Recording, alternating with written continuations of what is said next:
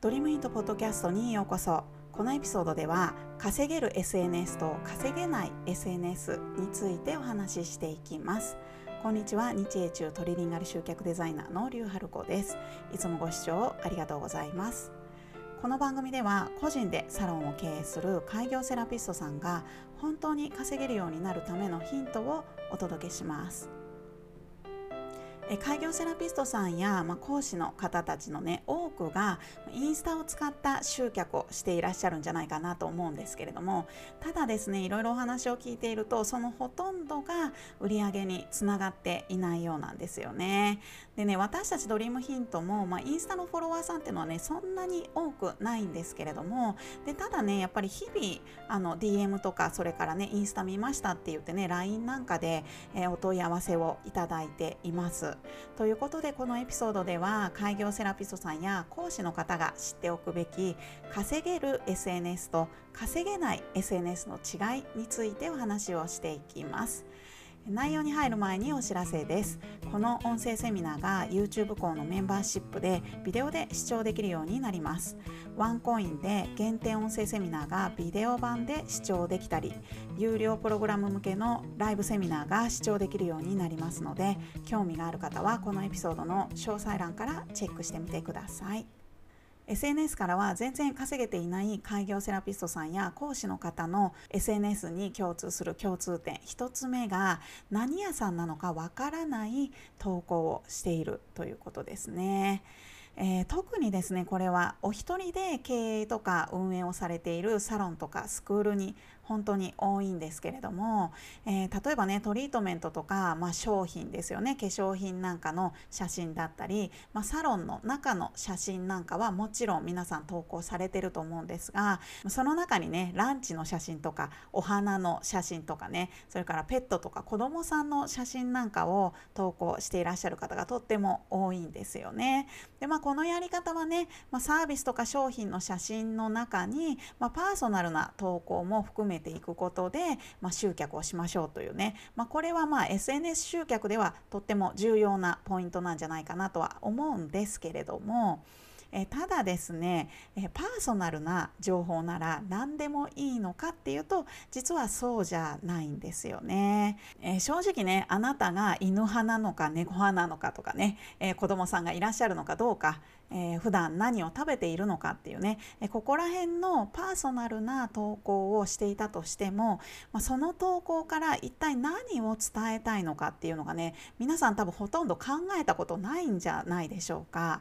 あのパーソナルな投稿でも集客ができる稼げる SNS の投稿っていうのはその投稿を見ることで誰がどうなるためのサービスとか商品を提供している人なのかっていうことがちゃんと伝わる何屋さんなのかが伝わる工夫がされているんですよね。まあ、だから例えばね、えー、あなたのサロンが40代以上の女性が、まあ、失った美を取り戻すみたいなねそういったコンセプトをお持ちだった場合、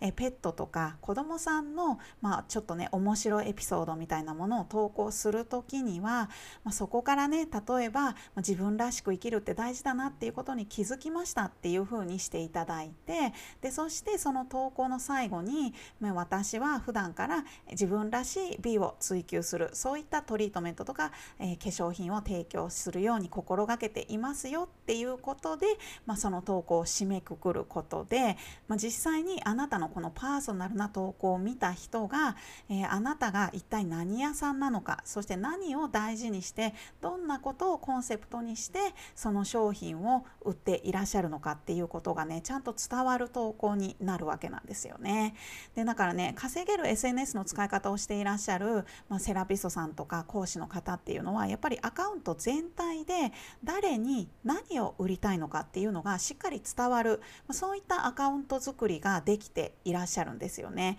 でなので、まあ、ただ単に何でももいいから毎日投稿すればいいとか、まあ、それこそね営業が2割であとの8割はパーソナルな情報で、まあ、混ぜて発信しとけばいいっていうね、まあ、そういった単純な問題では実はないんですよね。でなんかねやっぱりどこでどんな情報を発信するにしてもその情報を見た人にあなたが誰に何をどう売っている人なのかっていうね何屋さんなのかっていうのがちゃんと伝わるような情報発信を心がけていただくと、まあ、よりね稼げる SNS に近づけていけるんじゃないかなっていうふうに思います。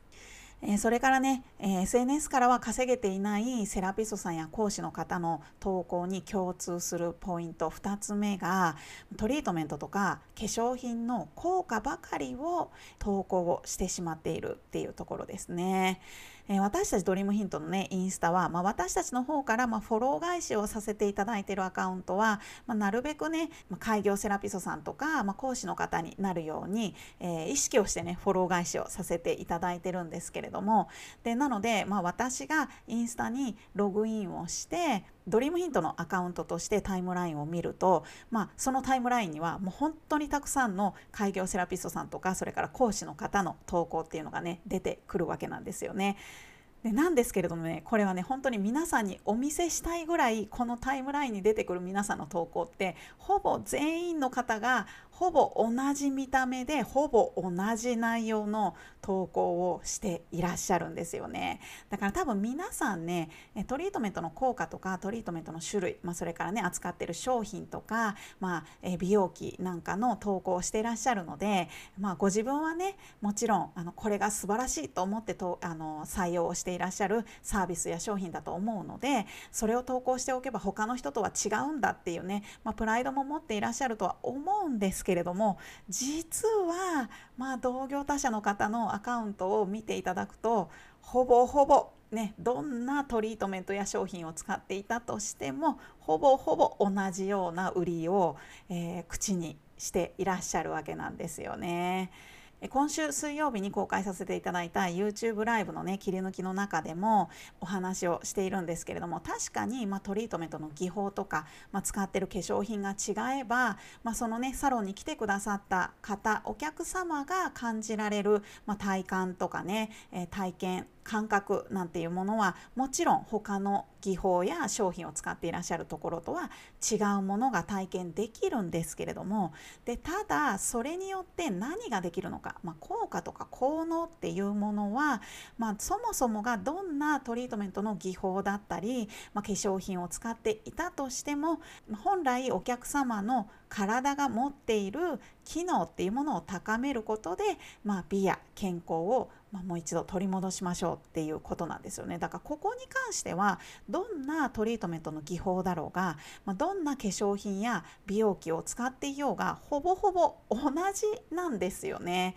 でなので実は皆さんが、まあ、トリートメントの効果とか、まあ、化粧品とかね美容器の効果効能をアピールすればするほど他の同業他社の人たちとの違いがね実はどんどん減っていってしまっているんですよね。まあ確かに、まあ、お商売っていうふうに考えれば、まあ、SNS も含めてトリートメントの効果だったり、まあ、化粧品とか美容器の効果効能っていうものを最低限伝えていくっていうのはねもちろんそれは絶対必要なことだと思うんですけれどもただですねそれをただただ伝えれば売れるかっていうとそういうわけではないんですよね。でなので、まあ、本当にね集客したいんだったとしたらやっぱりねそのトリートメントの違いとかえ化粧品とか美容器の違いそこばっかりを伝えるっていうよりはそれとは違う部分でえ他の同業他社の人たちとどう違うのか、ね、なぜあなたからそれを買うべきなのかっていうことを伝えていく必要があるわけなんですよね。まあ、だから例えばねえー、なぜあなたがそのトリートメントとか、まあ、化粧品とか美容器を選んだのか、まあ、その理由とかですね、まあ、それからそもそもあなたは普段ね何を大事にして、まこのビジネスをしているのかとかですね、まこのビジネスによってどんなことを実現したいのかとかですね、えそういったねまあストーリーですよね。この商品とかサービスの裏側にあるストーリーっていうのは一人一人確実に違うはずなんですよね。でやっぱりね稼げない SNS の投稿をしていらっしゃるセラピストさんや講師の方っていうのはやっぱりね投稿する時にね、まあ、ご自分があの言っていることを信じてもらうこととかそれからすごい人だっていうふうに思ってもらうっていうことをなんかものすごく追求をしていらっしゃるんじゃないかなと思うんですけれども、まあ、そんなことよりもやっぱりね自分を理解してくれる人なんだなこの人はってってお客様が思ってくださるそういった情報発信をしていらっしゃる人ほど、ま稼げる SNS になっていっていますのでね。あのだからね私の思いに共感してもらおうっていうねそこを一生懸命考えてあの情報発信をしてしまうと特に SNS っていうのはそういう投稿っていうのはね逆に人を遠ざけていってしまいますので、まあ、それよりも、えー、あなた自身がお客様の現状に共感できる人なんだっていうね、まあ、その共感できる体験だったり知識だったりっていうものを持ってるんだよっていうね。そこが伝わるような SNS の投稿ができるようになるともうねこっちからこちらから必死でその効果とか効能をこうなりますよこんなことにいいですよっていうことをね売り込まなくてもお客様の方から勝手にどうやって予約したらいいですかとかいくらぐらいするんですかみたいな感じでねあのこちらからね必死にあの問い合わせしてくださいねとかねあのプロフィールのね URL をあのクリックしてくださいねって矢印なんかね書かなくても勝手にね向こうから問い合わせをしてくださるようになりますのでね。今週のね YouTube 講の中でもお伝えしてますけどあのねあのプロフィールのね URL ね矢印をつけてる暇があったらもう少しねあのお客様にとってあの私はあなたのことが理解できてますよってね一番の理解者になれますよ共感できますよっていうことを伝えるにはどんどんな投稿が必要かっていうことを考える方に時間を使っていただいた方がねいいかなと思います。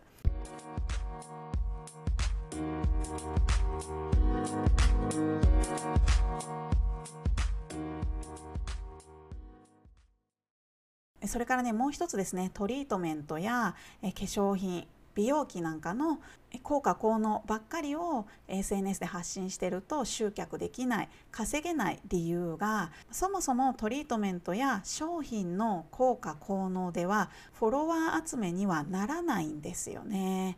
え以前もね YouTube 講の中でハッシュタグのお話をした時にこのお話をしてるんですけれども、まあ、そもそもね SNS の投稿をあなたをまだ知らないまだフォローしていない人に見つけてもらう方法っていうのはね SNS 上での検索しかないんですよね。でお客様が検索する時っていうのは、まあ、キーワードを入力して検索をされるわけなんですがそのキーワードって皆さんのトリートメントとか商品の名前とかそれからその効果効能を入れて検索はしてないですよねだから本当に SNS を使って稼げるようになりたいのであればその投稿をお客様に見つけてもらえるようにするっていうのがまあ最低限の条件になりますのでだとしたら検索されるような情報にするっていうのは絶対必須になるわけなんですよね。でなので皆さんが販売をしているトリートメントとか、えー、化粧品とか美容器の名前だったり、まあ、その効果効能を投稿するのではなくてそれよりもそのサービスや商品で解決できるような、まあ、お客様が持っていそうな悩みとか欲求っていうものを、えー、メインの話題にしたそういった投稿をするっていうのがねとっても重要になりますよね。でその上でその投稿の中で、まあ、あなたのこういった悩みとか欲求を解決する解決策として私だったらこれを、えー、おすすめしますよっていうことで、まあ、トリートメントだったり商品をご紹介するっていうね、え、こういっった流れがある投稿を作るっていうことですよね。まあ、これができるようになればターゲットの人に見つけてもらえるような投稿にしながらそれでもその投稿を見た人にしっかりあなたのサービスや商品を売り込んでいくっていうことができますよね。だからやっぱりね稼げる SNS の使い方をしていらっしゃる開業セラピストさんとか講師の方っていうのはあの来店してもらいたい人、まあ、買ってもらいたい人に見つけてもらえるような情報発信っていうのがね本当に上手なんですよね。でねこの見つけてもらえるような情報発信をするっていう時にねやっぱり多くの方が一人でも多くの人に伝わるように見つけてもらえるようにっていうふうに考えがちなんですけれども実はこういう考え方をして情報発信をすると誰にも伝わらない誰にも見つけてもらえない情報になりがちですのでそうではなくてたった一人でもいいから、えー、これって私のことじゃんっていうふうに思ってもらえる、まあ、そういった投稿をしっかりしてていけるようになれば、数は少なくても本当に濃ゆいあのあなたのサービスとか商品にもうすでに興味があるそういったフォロワーさんを最初から集めていくことができますのでね、まあ、これができてないで、まあね、何千人もフォロワーさんの数だけ増やしていったとしても、まあ、なかなかね稼げるような SNS にはなっていきませんのでね。やっぱりこのねフォロワーさんの質を高めていくためにもあなた自身の発信する情報っていうものも変えていかないといけないわけなんです。ね。えー、ちなみにですね今日お伝えしたねこの、えー、ポイントっていうのは今回ね、まあ、SNS っていうくくりにはしたんですけれども実は SNS だけじゃなくてブログの記事を書く時とか、まあ、ホームページを作る時それから LINE でね一斉メッセージをする時あとはね広告を出したりする時にも実はね全く同じ考え方をもとにして何を掲載をしていったら本当にちゃんと売れるようになるのかっていうことがね、まあ、そこら辺を判断するためにも今日お伝えしたポイントっていうのはね参考にしていただけるんじゃないかなと思いますのでね。やっぱりね稼げるような情報発信力を身につけていきたいと思うのであればとにかくお客様が今求めているものは何なのか何が知りたいと思っていらっしゃるのかっていうことを考えて、まあ、そこにマッチするような情報を発信をしていくっていうことでね、まあ、ここは本当にねどんな業種でもどんなサービスや商品を扱っていても同じ共通するところになりますのでね、まあ、この考え方を常に念頭に置きながらいろいろな集客をしていっていただけるといいんじゃないかなと思います。ということでね、えこのチャンネルではこんな感じで今後も、え校長と私が毎週交代で音声配信を続けていきますので、えぜひねこのエピソードにいいねをしていただいてポッドキャスト自体のねフォローもお願いします。それではまた次回のエピソードでお会いしましょう。